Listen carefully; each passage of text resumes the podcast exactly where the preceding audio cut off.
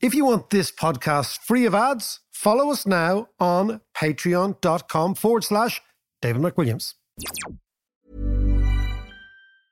Quality sleep is essential. That's why the Sleep Number Smart Bed is designed for your ever evolving sleep needs. Need a bed that's firmer or softer on either side? Helps you sleep at a comfortable temperature? Sleep Number Smart Beds let you individualize your comfort so you sleep better together. JD Power ranks Sleep Number number 1 in customer satisfaction with mattresses purchased in-store. And now, save 50% on the Sleep Number limited edition Smart Bed for a limited time. For JD Power 2023 award information, visit jdpower.com/awards. Only at a Sleep Number store or sleepnumber.com. Since 2013, Bombas has donated over 100 million socks, underwear, and t-shirts to those facing homelessness. If we counted those on air, this ad would last over 1,157 days. But if we counted the time it takes to make a donation possible, it would take just a few clicks. Because every time you make a purchase, Bombas donates an item to someone who needs it. Go to bombas.com slash ACAST and use code ACAST for 20% off your first purchase. That's bombas.com slash ACAST, code ACAST.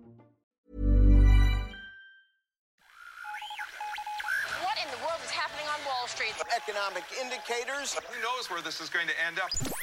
To understand the economy, you have to understand human nature. This podcast is powered by ACAST. How you doing there? It is podcast time, and uh, John has decided he's turned into a mountain climber. What's the latest in this? Oh, I'll tell you that story. So the other day, my mate Al rings me all excitedly saying he just saw this wonderful film called 14 Peaks. And it's about the guy doing 14 peaks in the Himalayas and stuff. And he said, Oh, I really, really want to go to base camp. And I'm going, absolutely. Yeah, what's, what's, what's base camp? Base camp is base camp of Everest. So it's it's where you where they all congregate before they Go do up. the climb Okay. and, and summit. But it's base camp is still five thousand four hundred meters above sea level. That's three miles. Right, so that's the highest. That's higher than any alpine peak. Yeah, for sure. Yeah, Wow. absolutely. So it's like Andes Peak. Yeah. Oh, yeah. No, it's huge. It's huge. But ironically and coincidentally, I got this message from this lovely guy called James McManus, who runs this kind of expedition. Oh no! he Oh, runs this expedition company called Earth's Edge. They're based there in, in Donnybrook. And he contacted me just out of the blue, just to say that he loves the podcast and all that kind of stuff. And he knows that I'm interested in sustainability and all that kind of stuff. And he just wanted to tell me about that he just got accredited his company by this thing called B Corp. Now, you know the way we've been talking about ESG before Yep. Environment, society, and governance. Oh, yeah, environment, social, and government. Yeah, Social and Yeah, yeah, governance, yeah. yeah. Well, B Corp, and there's an awful lot of greenwashing in that, as we Yeah. know. But B Corp was a way of actually measuring that. So it prevents any greenwashing. So he, he's very proud of this, and it's a really good thing. And it's and the whole idea of B Corp is about business as a force for good. So he's telling me about What's that. this got to do with us? Because we're clearly podcast is a force for evil. well, no, we'll make it a force for good. But I was chatting away to him, and he's a great guy. But he invited us Me. to trek up to base camp and do a podcast from base camp. And I'm on for it. Totally you on know, I'm. I'm afraid of heights. I am. this might be a small problem. this is a big, small problem. And it's not to- just a stroll either. Like it's a that, proper. To go to the Himalayas. Go go to the Himalayas. Like he, his Do company sorts all from that. the Himalayas. yeah. And As uh, Dougal would say, that's mad, Ted. let's do it. Let's do it. Okay. And he's pushing Did you hear my voice is very high there? Because if you put me on a step ladder, I panic. Okay. James, we might have a problem here. Podcast from Basecamp. Why did they? You know what I hate is words that are really, really misleading, like base camp. Uh, what's wrong with that? Base means on the ground. It is still on the It's ground. five It's just thousand. it's three miles up. it's a three mile base. Okay. Anyway, so we're going to do that. are we? We are oh, absolutely jeez, going to do it, but we have All to right. get into training. So I have to give up the fags and lose the bag and get into training. You on for it? Kind of. yeah, okay. Yeah, let's do it. Let's do it. As long as we do it very slowly. Oh, it And is there's no slowly, yeah. Vertiginous drops. that would make I me can't, I freak out. can't guarantee anything, but apart from a good time. All right, fair enough. The Dave McWilliams podcast goes to the Himalayas. now, speaking of the Himalayas, Nepal, Tibet, all that neck of the woods. Yeah, yeah. Fascinating part. Yeah, yeah, yeah. I want to talk about China today, right? Ooh. And the reason I want to talk about China is because the last couple of podcasts were like looking at 2022. You know, is anything going to happen that will define this year? Now, it's obviously really a mug's game to think you can predict the future, but it does seem that one of the possibilities hmm. is China loses its luster. And what I mean by that is over the last 30 years, the story of China has been growth and change and economic uplift and all Yeah, that sort of stuff. yeah. Now that seems to be atrophying, falling apart. One area is the economy. It's very clear that China's kind of going through, you know, economies tend to slow down in two ways. One of which is the 2008 thing that it crashes overnight. Yeah, Right? yeah. And everything collapses. And it's like, whoa, what's happening? The other one is this kind of slow, grinding, usually property led slowdown. And it seems to me that China's going through this slow, grinding slowdown because what's happening is the overinvestment in property over the last 10 years Mm. has now reached the buffers. And you're seeing default after default and the government trying to fill cracks all over the place. But I think one thing will be quite interesting this idea of you know, the Chinese growth miracle of growing by six, seven, eight percent per year. Yeah. I think that's completely over. I think it'll grow by one or two percent maximum per year. Right. And that'll have profound implications. But the other thing is the investigations into COVID, into the origin of COVID. Where does it come from? Okay, we're not talking about COVID as We're talking about where did the disease originate from? okay, okay. And if the theory that the disease originated from bats but jumped into humans through the supply chain, the food supply chain, which is the one we're going with now, imagine that is overturned and the idea is came from a lab. What would that do in Wuhan? Yeah. What would that do to the brand of China? What would do to the image of China? What would that do to the perceptions of the motivations of China? And last night, I stayed up all night reading a new book called Viral The Search for the Origin of COVID 19 by Alina Chan and Matt Ridley. Fascinating sleuth, sort of detective idea. Right, brilliant. Trying to figure out where did it come from.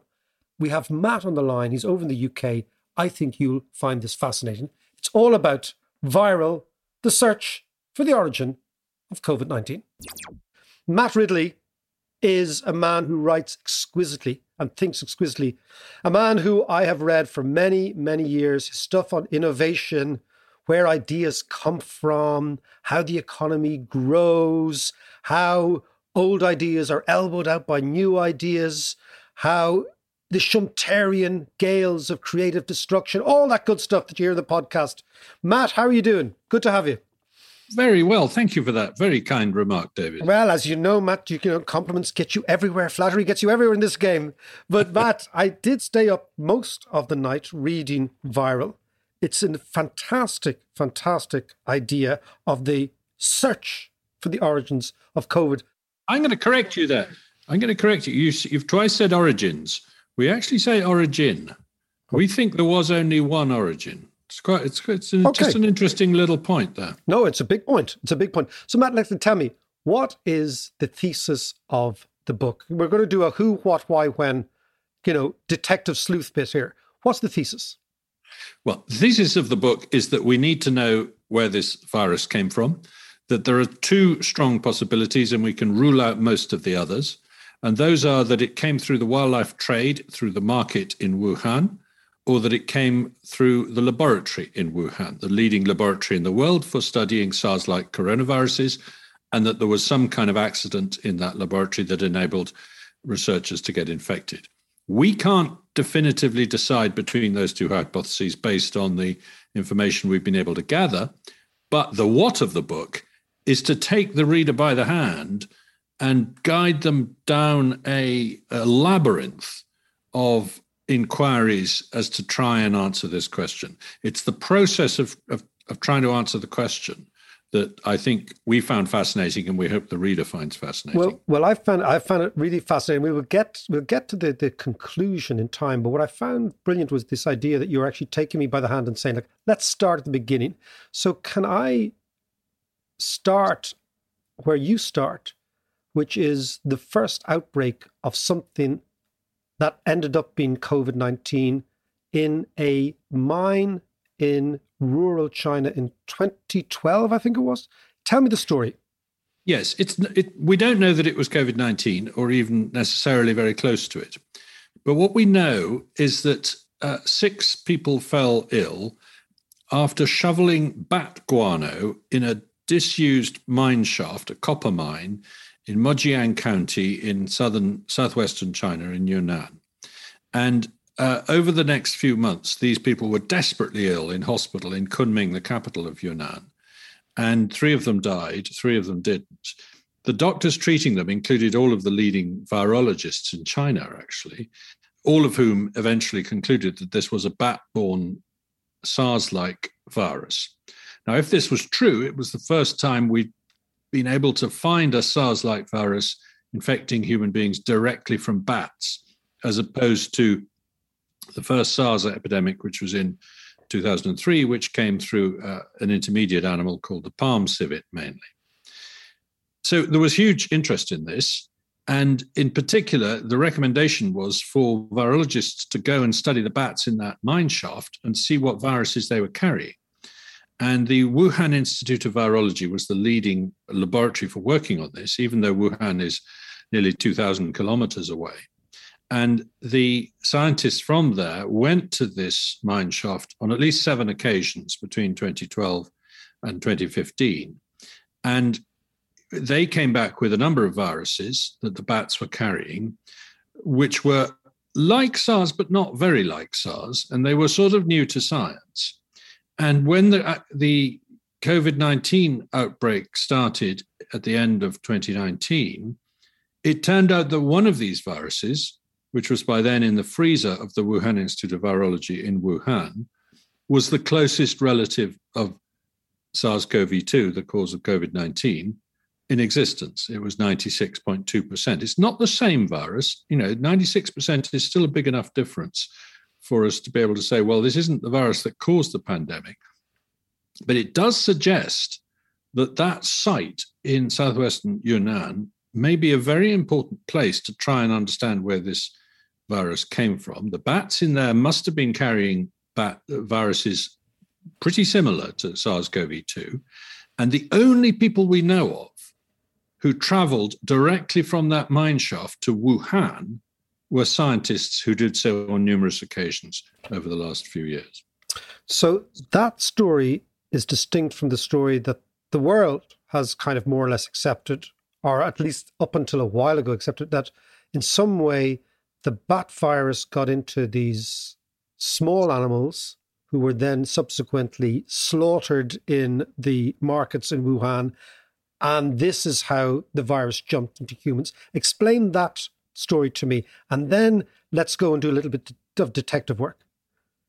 Yeah, because in the case of SARS in 2003, that's exactly what happened. Um, the, the first people to catch SARS were all food handlers, people working in markets or chefs or that kind of thing. And so there was a rapid investigation and they found the virus in animals in the market. In particular, a thing called the palm civet, which is a small animal used in a particularly high prestige dish eaten in southern China. And the palm civets were infected with a 99 plus percent similar virus to the one that people were catching. So the expectation was that this would prove to be the same.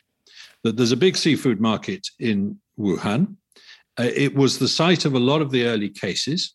Many of the early cases had contact with that market, though not all. And so the assumption was that some animal in that market had been infected. Now, Uh, all the animals that were tested from that market proved not to be infected. And over the following months, the Chinese authorities tested 80,000 animals, farmed, wild, in markets, in the trade generally, uh, uh, from all over China. Mm-hmm. And they still never found a single one carrying the SARS CoV 2 virus. We haven't found this virus in any animal from before the before it infected human beings. I mean, obviously, you can find it in animals now because because it's everywhere. Pick, cats are picking it up from us and think, mink and things like that. But but before the pandemic, there's still no evidence. So the trail went cold on the market hypothesis. It was revived briefly in early 2020 by a paper suggesting that a similar virus was in pangolins. And it's true that two out of a bunch of 100 smuggled pangolins that had been intercepted by the Chinese customs in March 2019 were carrying a virus very like some of the bat viruses that are closely related to this. But it wasn't SARS CoV 2, it was still quite a distance. And those pangolin papers were pretty well discredited because they were implying that this was a widespread problem. In fact, it was only two animals at that stage. A third was later found to have it. So the trail went really cold in terms of finding infected animals in the food chain or a pattern of cases in the early cases that were people who were handling food uh, of some kind. And therefore, the theory that this came from the food chain has not grown stronger and has rather grown weaker over the last two years. It can't yet be ruled out, however, as we argue in the book. Again, from my reading it last night, it was, you know, you're you're very, very careful not to go into the idea that all this is wrong, this transport via the, the, the food chain is wrong, and this clearly is a lab leak. But I I want to go on to the the idea of the lab leak, the significance if it was a lab leak and why it has been so discredited from the very, very top for so long. So let take me through the lab leak theory. Yeah. Well, um, lab leaks happen. Viruses do escape from laboratories. They infect uh, research workers.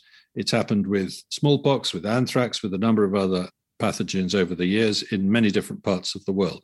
It happened with SARS four times at least, twice in Beijing, once in Taiwan, and once in Singapore, when SARS was no longer circulating in the community, but was being studied in labs.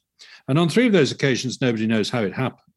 So if you have one of these highly infectious viruses in a lab and you study it, then there's a good chance that somebody will catch it without necessarily knowing how they get infected. In this case, it is interesting that the leading laboratory in the world by a mile for studying SARS like viruses in bats, which is what this is, is in the city of Wuhan. It's not in Salisbury or um, Shanghai or, or, or, somewhere else, it's in Wuhan. Uh, it's called the Wuhan Institute of Virology. It's the only lab in China with a level four lab, which is the highest security lab, which only opened very recently. But most of its research on SARS like viruses in bats was done at levels two and three. And at level two, what they were doing was infecting human cells with viruses from bats and recombining the genes of different bat viruses so as to test out how dangerous they were. And they did this with thousands of viruses uh, altogether. And at level three, which is a more secure lab, they were infecting humanized mice, that is to say, mice with human genes. Now, what the effect of these experiments was, was first of all, in some cases, to produce much more dangerous viruses. We know that. They published uh, up to 10,000 times increases in infectivity and up to three times increases in virulence in terms of uh, mm-hmm. killing mice, for example.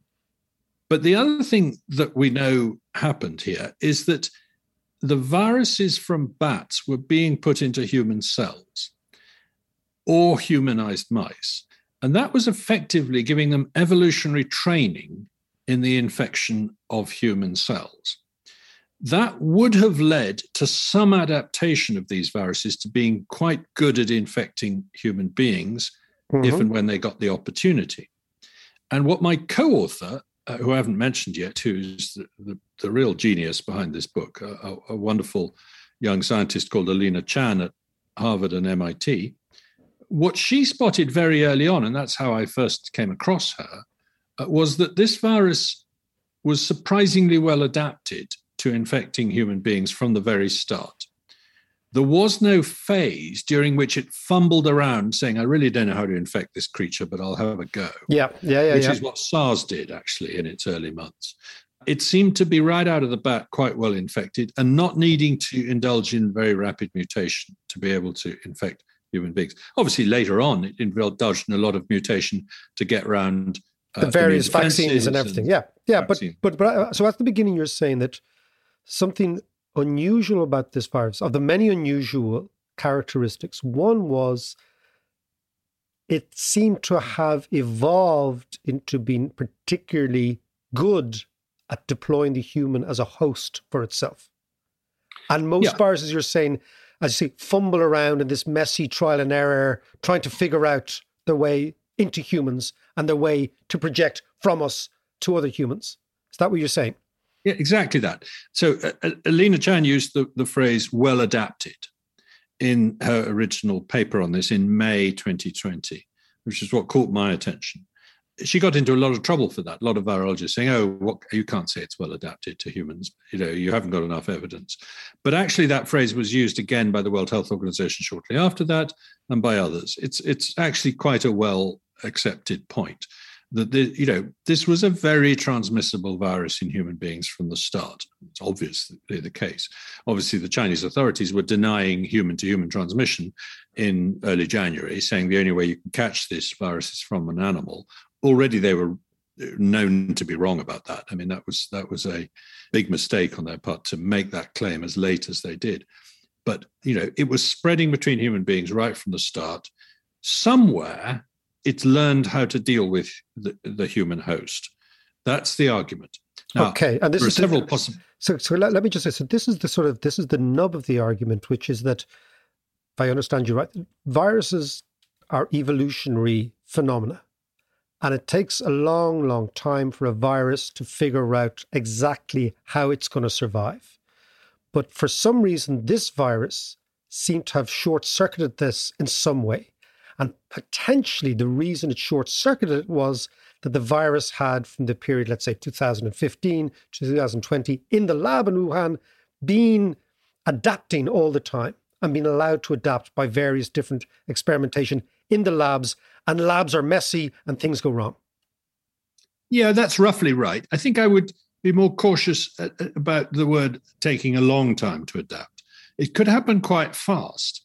Okay. Um, if a virus generation is so short, you know, hours or days, that evolution can happen quite rapidly in human. Time. Okay, yeah. Sorry, I was I was I was thinking evolution in my head, Darwinian time, exactly. as in long periods. But you're saying exactly. it can actually happen so very quickly. Actually, there's an interesting point here, which is that some reviewers of our book have been very critical, saying, look, they're reading too much into the fact that there was a 96% similar virus in a mine shaft. 96% is less similar than human beings are to chimpanzees. You know, this is a which very is different true. creature, which is true. But uh, the difference between us and chimpanzees, which is only one or two percent, is five or six million years. The difference in a virus of 4% is generally thought to be about 40 years at normal rates of evolution, but it could be a lot less at under laboratory uh, conditions. Under laboratory conditions where there's rapid evolution. Wow, it's amazing. It is. Uh, it's, it's, uh, this I'm saying, John. I was up last night reading it, and you know it takes me a lot to stay up all night reading. Okay, Matt. I'm sorry to spoil your night. no, on the contrary, it, it enthused my night. He's tired and cranky today. Matt, can I ask you just? A, I just want to go back. You you mentioned there a little bit earlier about now the virus is in lots of different animals, and you mentioned mink and all that kind of stuff what then is the possibility of the virus mutating even further and evolving in those hosts and jumping back? And and and I say this having just watched the rise of the Planet of the Apes there a couple of nights ago. John, I'm telling you, we always, we always come back to first principles. always back to first principles. it's a really good question, John. And uh, actually, we may have just witnessed exactly that happening a so called reverse zoonosis where we give it to an animal, then an animal gives it back to us later. And that's uh, one of the hypotheses about where Omicron came from.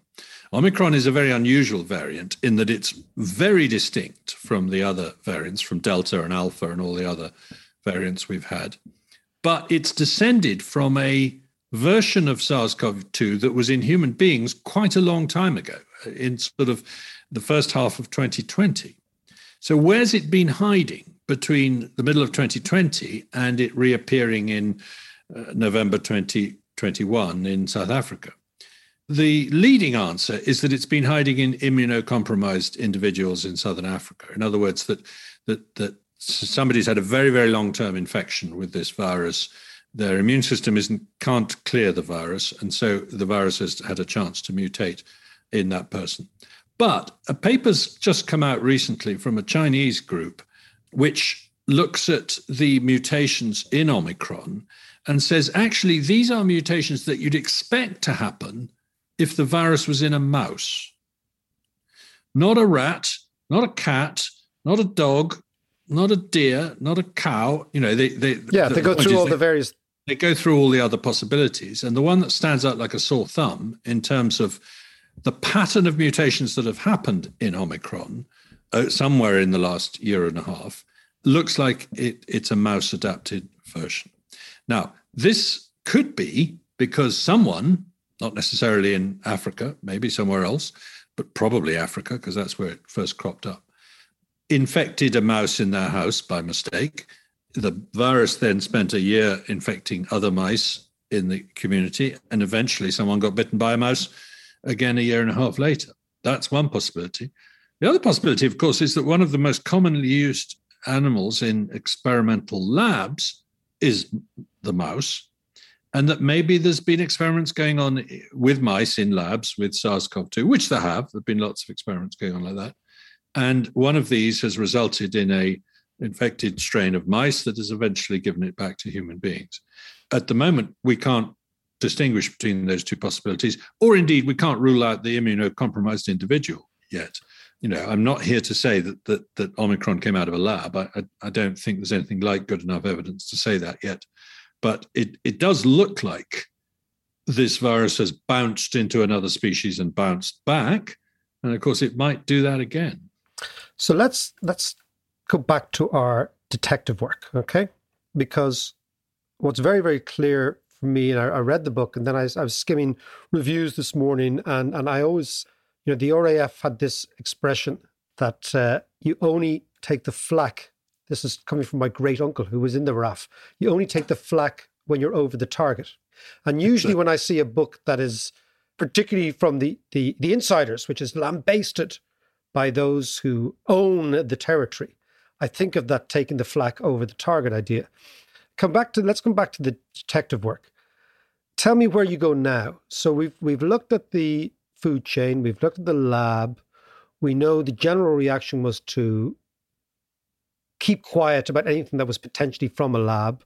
Joe Biden said he wanted to get the truth of all this. Where where are we now at the origin of COVID? Where is the world accepted origin of COVID now, and where might it go in your opinion? For most of 2020, the accepted view was that it couldn't have come from a laboratory and that that was a conspiracy theory, in quotes. And this was partly uh, down to two papers that appeared very early on in the pandemic uh, saying we can rule out any lab based origin. The trouble is, those two papers came from people who uh, either had close conflicts of interest because they were close collaborators of the lab in question in Wuhan, or they used rather weak arguments that have since been shown to be not very strong. But the media and much of the establishment took those as read. And to start with, I did too. I, you know, I went around telling people, no, you can rule out a lab. The scientists have had a look and they've ruled it out. And then in the spring of 2020, things started to happen like the market got exonerated. None of the animals in it tested positive. Even the Chinese authorities said they thought the market was a super spreader event, not a origin event. And more details emerged of what had been going on in the lab, including the connection with the mine shaft in 2012, which had been very carefully obscured in one of the first announcements of the genome of this closely related virus. all of which began to cause people like me to revisit the question and, and have a look, have a closer look at what was going on in the lab. And a series of articles appeared mostly not in the mainstream media, which was still censoring any discussion of the lab as a possible site of origin. Uh, you know, literally in the case of Facebook, you know, they weren't allowing any discussion of it. And in the case of, you know, the New York Times and others, they were basically saying, no, we don't do articles on that. And my co author and I struggled to get an article into the Wall Street Journal and another into the Daily Telegraph saying we do need to take this hypothesis seriously. We don't think it's necessarily the answer, but it, it needs to be investigated. Even then, in May of 2021, something changed. There was a, a significant sea change in the way the media handled this story. And everybody agreed that the lab based origin needed to be taken seriously now from now on. This was partly because the World Health Organization's investigation had turned into a bit of a farce in which they'd ended up endorsing a bizarre theory that it had got to Wuhan on frozen food, which doesn't really make sense because why wouldn't it have infected people somewhere along the chain of frozen food, that kind of thing. And it was partly because a letter appeared in Science signed by uh, a number of scientists saying, although we don't necessarily think it came from a lab, that hypothesis does need to be taken seriously and a proper investigation needs to happen, which is only reasonable, we think. Now, in theory, that's where we still sit because the Biden administration then commissioned the intelligence community, all the different agencies in the US, to take a look at this and come back with their view. Only one came back with a moderately strong view, and that said, yes, we think it did come out of a lab. We gather that was the FBI, but we don't know for sure. The other agencies mostly said we don't know, but uh, three of them said we think it probably didn't come out of a lab.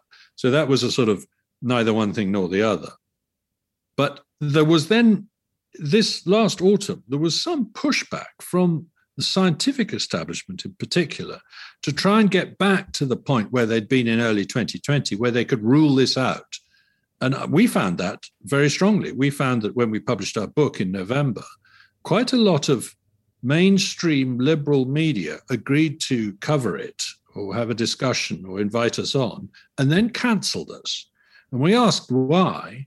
Uh, and they said, oh, our medical team has been talking to scientists and they say it can be ruled out. What? What can be ruled out? The lab leak. Well, we're not arguing for a lab leak. We're arguing that the lab leak is a strong possibility and that it needs debating.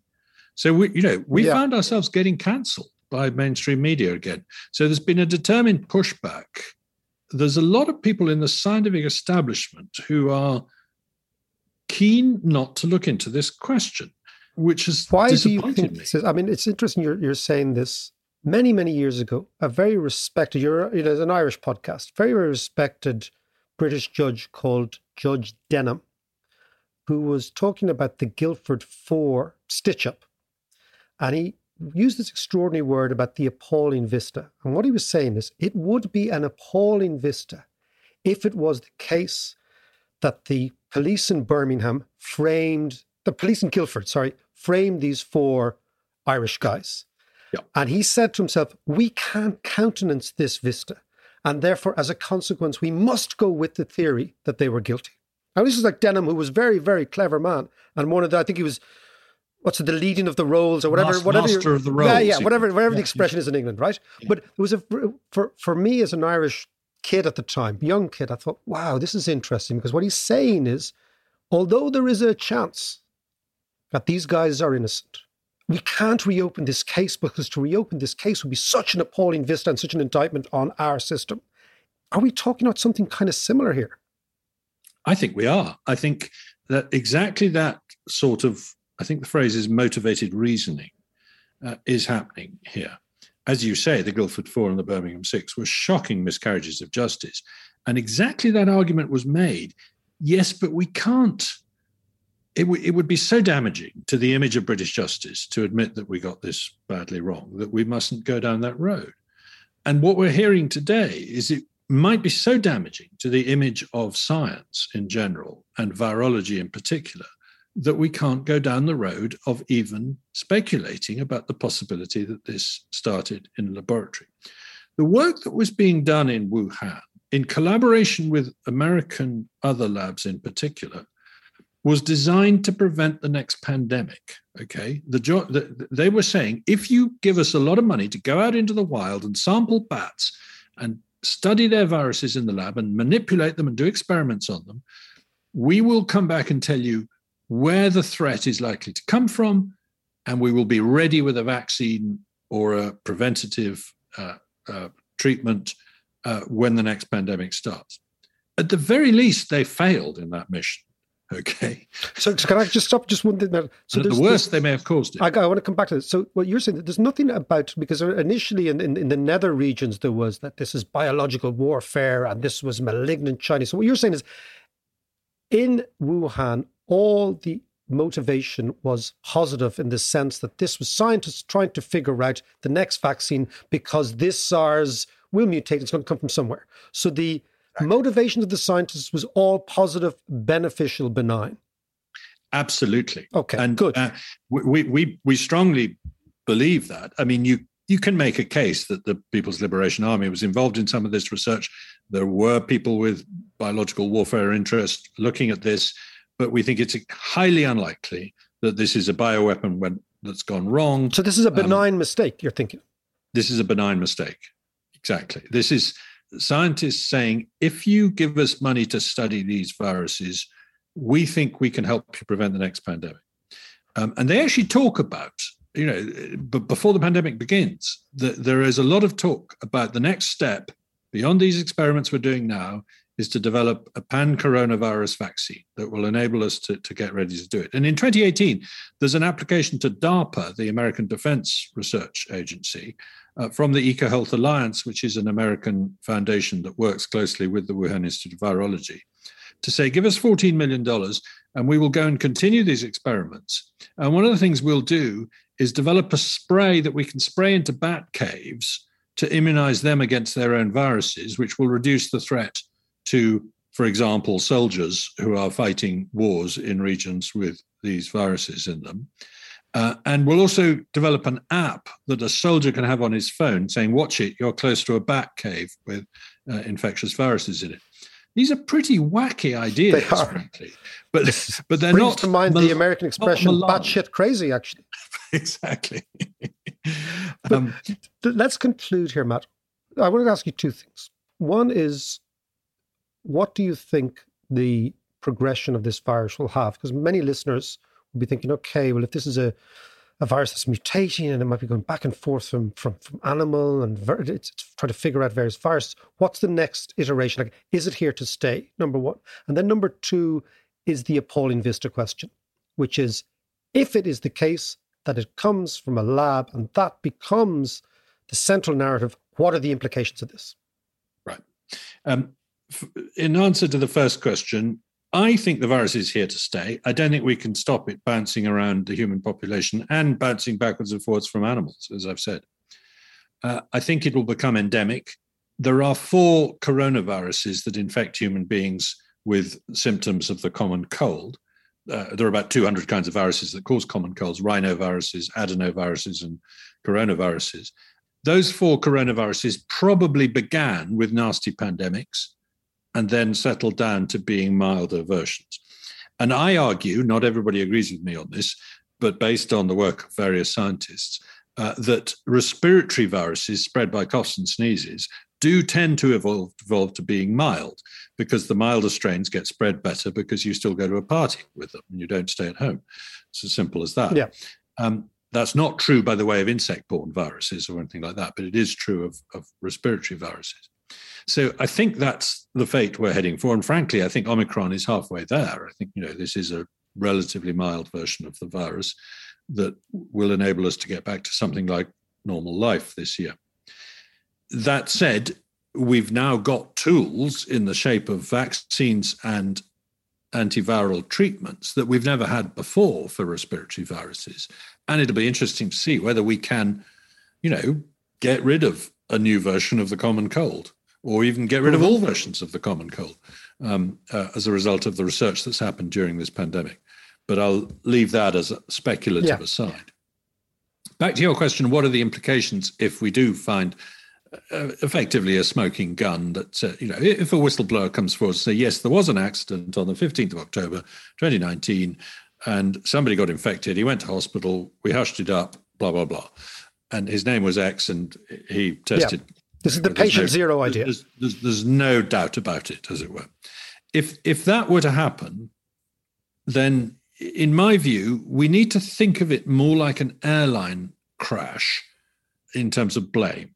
So when an airliner crashes, the, the world has agreed that what happens is the information in the black box is shared. Everybody learns what they can from it. Everybody redesigns their procedures or their aircraft or whatever, so that we all benefit. And it's worked incredibly well. We've enormously reduced airline fatalities over decades. So I think we need to get away from the thought that we immediately rush to blame China, punish China, or anything like that. I think we can have a very robust conversation with them about not being more open and transparent uh, in an attempt to solve this problem, um, if that's the case.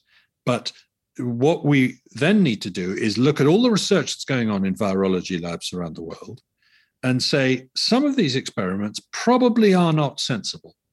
We already had a bit of a conversation like this five years ago. It's called the gain of function debate. It was about flu, but it was along similar lines. Are you sure it's wise to be making avian flu infect mammals, you know, so it knows how to infect human beings more easily? This was a perfectly good debate. It needs to be had again. And some kind of self restraint on behalf of scientists as to what experiments they do. So as not to rule out, you know, useful research that can cure diseases but nor to, to go looking for a gas leak with a lighted match, uh, as it were, is, I think, what needs to come out of this. Matt, fascinating stuff. Really fascinating. I can recommend to the listeners. This was it was a great read. It uh, not only it enhanced the Friday night in the McWilliams abode, and it was it was great. So it's it's a, the book is called Viral: The Search for the Origin of COVID nineteen. That was Matt Ridley. Matt wrote it together with Alina Chan. You've heard it there. It was great stuff. Matt, thank you very much indeed. I really enjoyed the conversation, David, and see you in Kilkenny next year. Bro. Absolutely. Take care, this Matt. Year. Cheers, Matt. Bye. Life is full of awesome what ifs, and some not so much, like unexpected medical costs. That's why United Healthcare provides Health Protector Guard fixed indemnity insurance plans to supplement your primary plan and help manage out of pocket costs. Learn more at uh1.com. Hiring for your small business? If you're not looking for professionals on LinkedIn, you're looking in the wrong place. That's like looking for your car keys in a fish tank. LinkedIn helps you hire professionals you can't find anywhere else, even those who aren't actively searching for a new job but might be open to the perfect role. In a given month, over 70% of LinkedIn users don't even visit other leading job sites. So start looking in the right place. With LinkedIn, you can hire professionals like a professional. Post your free job on linkedin.com slash people today. Quality sleep is essential. That's why the Sleep Number Smart Bed is designed for your ever-evolving sleep needs. Need a bed that's firmer or softer on either side? Helps you sleep at a comfortable temperature? Sleep Number Smart Beds let you individualize your comfort so you sleep better together. JD Power ranks Sleep Number number 1 in customer satisfaction with mattresses purchased in-store. And now, save 50% on the Sleep Number limited edition Smart Bed for a limited time. For JD Power 2023 award information, visit jdpower.com/awards. Only at a Sleep Number store or sleepnumber.com. That was fascinating stuff. Yeah, fascinating stuff, and the the whole thing of the Bat Cave. Bat Cave, bat, bat shit crazy, bat shit crazy from the Bat Cave. Bruce Wayne. That's, who's, who's Bruce Wayne? He's Batman. Oh, sorry, I don't get these cultural references. okay, I thought it was a bloke. But I'll tell you what is interesting though.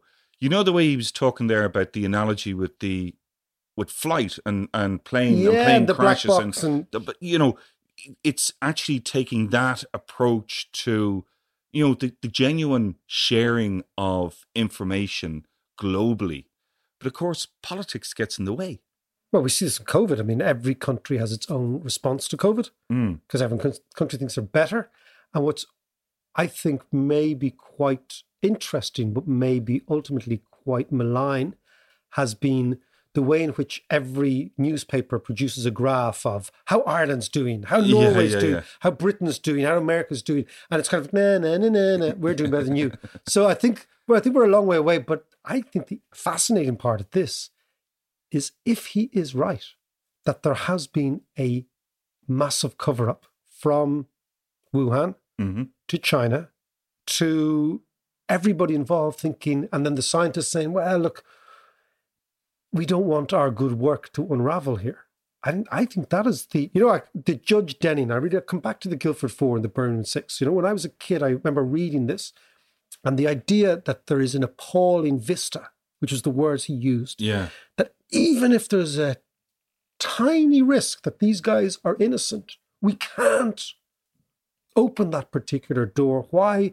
Because the implication for British justice will be so profoundly damaging Mm. that we're not going to do it. And maybe this is another example that the implication for the world, if it is a lab leak, is so profoundly damaging, not just to science, as scientific inquiry, but also to geopolitics and relations with China, Yeah. that we'll suppress it. Worth thinking about.